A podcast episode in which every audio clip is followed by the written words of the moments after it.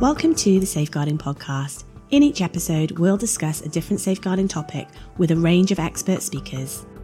Please be aware some of this content is sensitive and listener discretion is advised.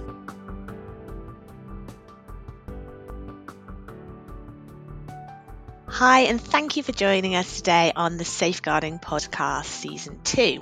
My name is Melanie. I'm the Head of Marketing and Communications at the Safeguarding Company. Uh, I'm currently your guest host, and today's podcast is going to be all about affluent neglect.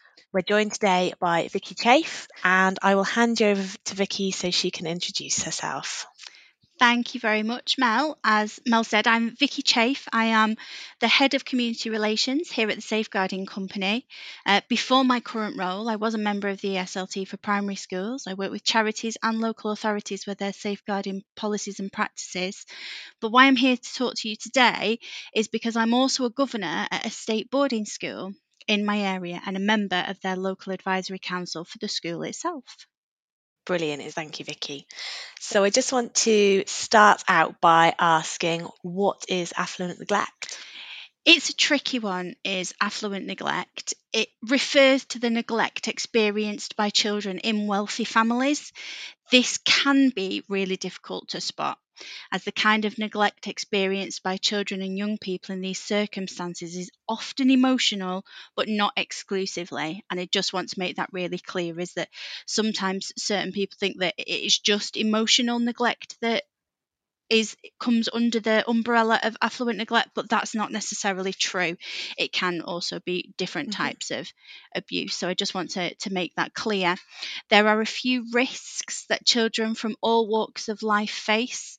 Being in an affluent family is often perceived to protect these children from some of those dangers. But children from wealthier more stable families aren't as sheltered from neglect as it is often assumed when we look at affluent neglect, we have to consider what's called the toxic trio. Now, in all walks of safeguarding life, you'll hear about the toxic trio quite a lot. Um, toxic trio is what is referred to for parents who suffer from alcohol and substance abuse, domestic violence, and parental mental illness. And when all of those three are combined, they call it, it's referred to as the toxic trio. This is really often referred to and associated with poorer families or in areas where there is so social deprivation. But in actual fact, these are very common in more wealthy families too, especially when it comes to the substance and alcohol abuse. In wealthier families, it can be the case that parents work really long hours and they leave their children in the care of paid nannies or au pairs, or, from my experience, boarding schools. This can create a disconnect emotionally and leave children feeling lonely with their emotional needs unfulfilled by their parents. Affluent parents may also put on a high amount of pressure on their children to succeed at school, which can sometimes lead to psychological and emotional problems for the children. We will get onto that a bit more more later, but the academic side of affluent neglect is really important and something that we will discuss a bit more. Thank you, Vikkey. That's really interesting, and I think um, actually it's something that I've probably experienced when uh, when I went to school um, or seen families going through something similar, but I didn't think there was ever a name for it. Um, so it's really interesting that there's actually a term coined now for it.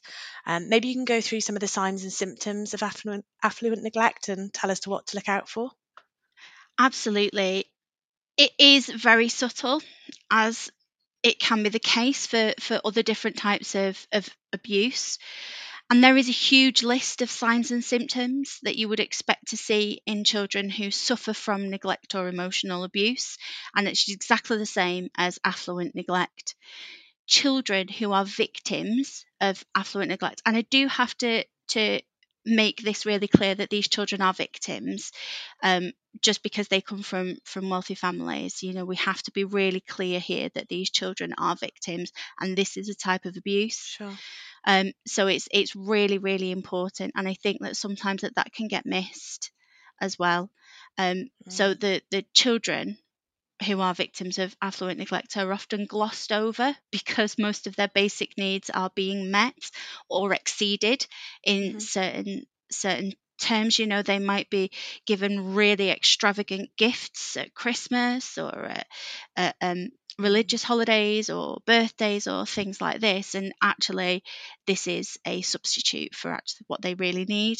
Um, and sometimes people don't notice that because they are given such extravagant gifts. Um, but one of the things that isn't met extensive extensively is emotional and that emotional connect. But as we said before this isn't exclusively. Some people might say that it is the main issue of affluent neglect and I, I totally understand that. But you do have to think that actually there are different types of it as well. There can be physical harm either from the parent or from the child injuring themselves just due to being alone at home so if a child is a victim of affluent neglect it could be that their parents aren't at home with them so they're left on their own especially Mhm. the older children and they can hurt themselves on on not on purpose but accidentally but they're not having that parental responsibility there to look out for them and make sure that those things don't happen.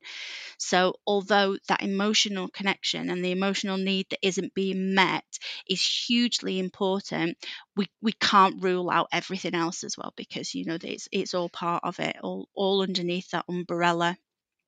Some of the signs and symptoms that you could be looking out for is very similar, as we said before, to the different types of, of abuse that you might encounter in other children. Um, child behaviour is a huge change and an, a, a concern for children who are victims of affluent neglect. And certainly the way that they react to situations, their sexual activity. It could be that actually they're they're wanting that emotional support in such a way that maybe they're being far more sexually active and promiscuous at a more younger age than you would expect. Um, it could be that they are are um, suffering themselves from substance abuse or alcohol for multitude of reasons. It could be that they are lonely. It could be that they want that negative attention from their family just because it is attention. So it could be that. Um, it could also be down to the pressures that they're feeling and the pressures that are on them from their families to achieve academically. Mhm.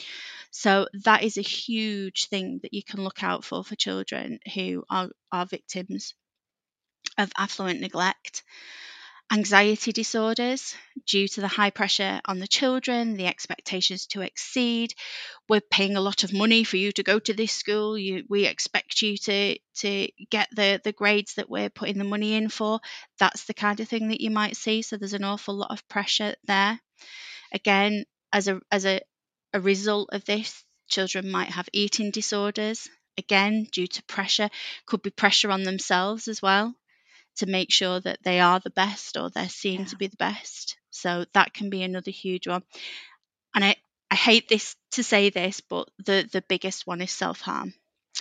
Um, we see a huge spike of concerns with children who are self harming over the holidays or exam periods. We have to really keep an eye on these children because some of them aren't going home. So they're not just not going home for the weekends, they're maybe not going home for the half terms, they're not going home for the terms, they're coming back early during the summer holidays when they're they're meant to be at home, they're not going home for any of the big festivals.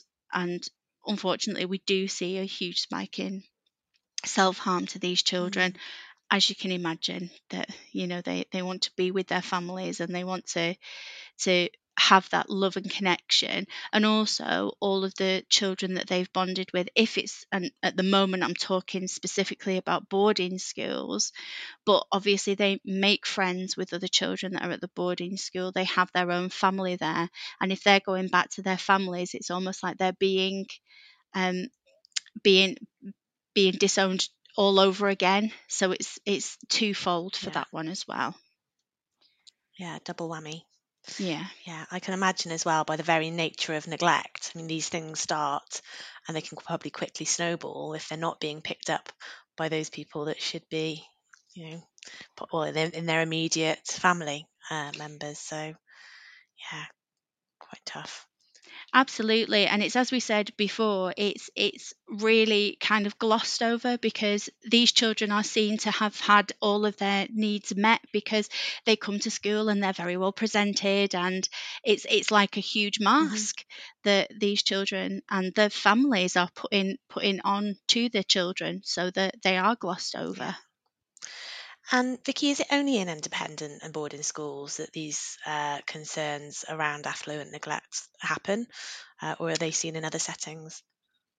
And you know what? That that's a, a really a really challenging issue. Is that it is one of those types of neglect that is only perceived to be happening in independent schools and boarding schools, but absolutely not. There are wealthy families all, all over that don't send their children to independent schools, um, that don't send their children to boarding schools for one reason or another. Um, but they are working incredibly long hours. They will have nannies, they will have au pairs, and these children are being left at home alone as well.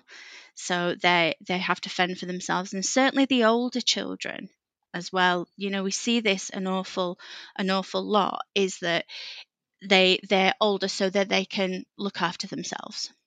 And this is seen a Mm. huge amount when it comes into secondary schools. And the same with all abuse is there is no pigeonhole where we will or won't find types of abuse and we as safeguarders can't be narrow minded in that respect. And I don't think that I've ever met a safeguarder that is. You know, we're, we're all really clear on the fact that abuse can happen anywhere. And, and I'm at the moment, we're just talking about schools, but obviously, this can happen anywhere. If you're at a sporting Mm. club, you know, there could be additional pressure there because they're being paid for. It's almost seen as um, as uh, care for their children because they're not at home and there's lots of additional pressures there. So you're going to see a lot of cases of affluent neglect too. Um, but one of the things that we always say, and it- you know, for any type of abuse, is we cannot assume it doesn't happen here. And I, I hate to say it, I've heard it so many times from small rural schools to really large inner city schools that, you know, where there's just this assumption that, oh, things like that just don't happen here. Um, and, and that's really dangerous for, for all different types of Yeah, abuse from worrying. radicalization exactly you know it's it's just it's it's frightening and it's really dangerous for our children for us to assume that so what we have to do is we have to assume that we will come across all different types of abuse at all times in all sectors and that's and that's what we need to be doing Great, thank you. So just following on from that, then, what what can schools or other organisations do to just be more proactive about this? It is really difficult, and again, it's the same as any any type of abuse. Really, training Mhm. is is the way forward for for anything to do with safeguarding. You have to make sure that all staff, and I mean all staff, caretakers, lunchtime organisers, um, after school club staff, anybody who is involved with children, especially if it's out of the classroom or out of the school time, um, it's essential that they're trained to to spot these kind of trends and spot these kind of concerns and make sure that that they are really hyper alert to any form of abuse let alone just just affluent neglect but that they know what affluent neglect is because as we said at the beginning of this podcast is it's really glossed over and it's really seen as that oh it's not going to happen here we don't need to worry about it kind of thing. So making sure that your staff, all of your staff, all of your volunteers, anybody, all of your coaches are fully trained to understand what affluent neglect is, what the signs and symptoms are. And then the next thing, and you have heard me talk about this a gazillion times and it never changes, is it's your safeguarding culture Yeah. It's that whole you need to make sure that your staff, your coaches, your volunteers know that no matter how small they think that concern is, they need to share it Sure. because it's could be what my head used to record. Uh, she always used to tell us that it was pennies in the jar. And when I became a DSL, I realized how important it was to have those pennies in a jar because individually it's just a penny. Um, but when you put them collectively together with all those other pennies that have come in, Mm. actually, that's a really heavy jar. And it's really a really powerful point at this at that stage that we can then move forward. It's not just one or two. And if we don't have those pennies, then there's no way that we can we can um, submit the jar to, to social services and say look this is this is what we're dealing with so it's really really important that your safeguarding culture is that that, that it is a frictionless process there is a really easy way for anybody who works in your organization or volunteers or anything has a really easy way to share those concerns so that there's no um, that there's there's no chance of somebody to say oh well I, I, did see it this morning but then i got called somewhere else and i was going to do it at my lunch and i couldn't do it at my lunch so i'm giving it to you now after school that's not good enough that's not quick enough. We need to make sure that we're triaging these as quickly as we possibly can. And you need to make sure that that safeguarding culture is there that you're making this frictionless process. There's no excuses or anything that why these concerns aren't coming to you straight away. So that's another really, really important thing and help you to be more proactive in this. And ultimately make sure that the children are as safe as they possibly can be because you're actioning things really quickly.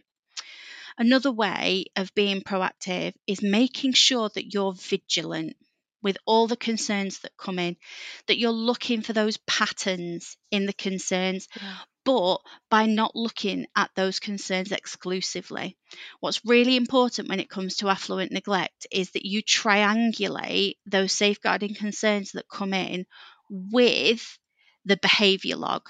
Mm, okay. So, what is going on in their behaviour? See if you can work out what's going on, what concern has been raised, what's happened in their behaviour, Mhm. and then the third one is the attendance as well Okay. has has this happened because they weren't here yesterday or it has this happened because they they were here and they weren't supposed to be um, it's it's using all that data and information that you have and triangulating it and making sure that you're putting all of those jigsaw pieces together and what that'll enable you to do is then preempt anything that could be happening.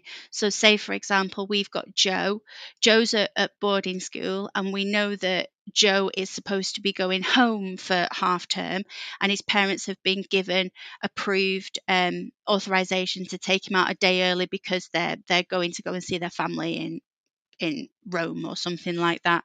Um, but Joe turns up that day then you know that actually that shouldn't have happened and you need to be making sure that what's happening with his behavior and also if there's been any safeguarding concerns that have come in on that point it's helping you preempt anything that could be happening with these children and and in a way hopefully being able to put things in place to make sure these things don't happen Yeah. I am a huge, huge advocate of teaching the children to safeguard themselves. Teach the children what affluent neglect is and encourage them to come to you with concerns that they have. Don't forget, they're the ones that speak to the children outside of school. They're the ones that go to their houses. Have they uh, never seen their parents? You know, have they been Yeah. to their house a gazillion times and never once seen their parents? That's the information that you need to have. Mhm. And if they don't know, and just as you said before, you know, as, as you were growing up, Mm. you will have seen cases of affluent neglect, but you didn't even know that it was a thing, what you could do with that information or how you could stop it. Yeah, absolutely. And, and arming the children with this information means that actually you've got another stream of, of eyes looking out for these children as well. So arm your children to be safeguarders as well and then they can they can support you in supporting their friends. Absolutely. And i suppose there's a lot to be said for people's own biases or uh, perceptions about other families without necessarily knowing the the details. And it's easy to maybe think oh well they've got loads of money they live in a great big house you know there's no problems there when actually there could be you know lots of underlying problems that um, that need to be addressed absolutely and and the the children the, those children um don't have those preconceptions either so they will tell you the truth yeah. and and and they will be having those conversations that they certainly wouldn't be having with a teacher yeah. on maybe what their behavior is like outside of school you know are they behaving in a way that's inappropriate or you know things that you wouldn't be expecting. So so relying on those children to give you that information it's just it's vital. Yeah brilliant Thank you so much, uh, Vikkey. That's been really, really interesting. And yeah, thank you ever so much. You're very welcome. Thank you very much for asking me here today. And for anybody who wants to do any further reading, then we'll put in the show notes as well that there was um, a report done and it was in Backgrounds in the Child Protection System by Professor Claudia Bernard Goldsmiths of the University of London. It's a really, really interesting read. Um, so I'll, I'll um, send that over and we can put those in the show notes as well. Perfect. Um, and that is it for today. All that's left to say is to thank you all for listening to the Safeguarding Podcast. For resources and more information about uh, our safeguarding solutions, please visit thesafeguardingcompany.com.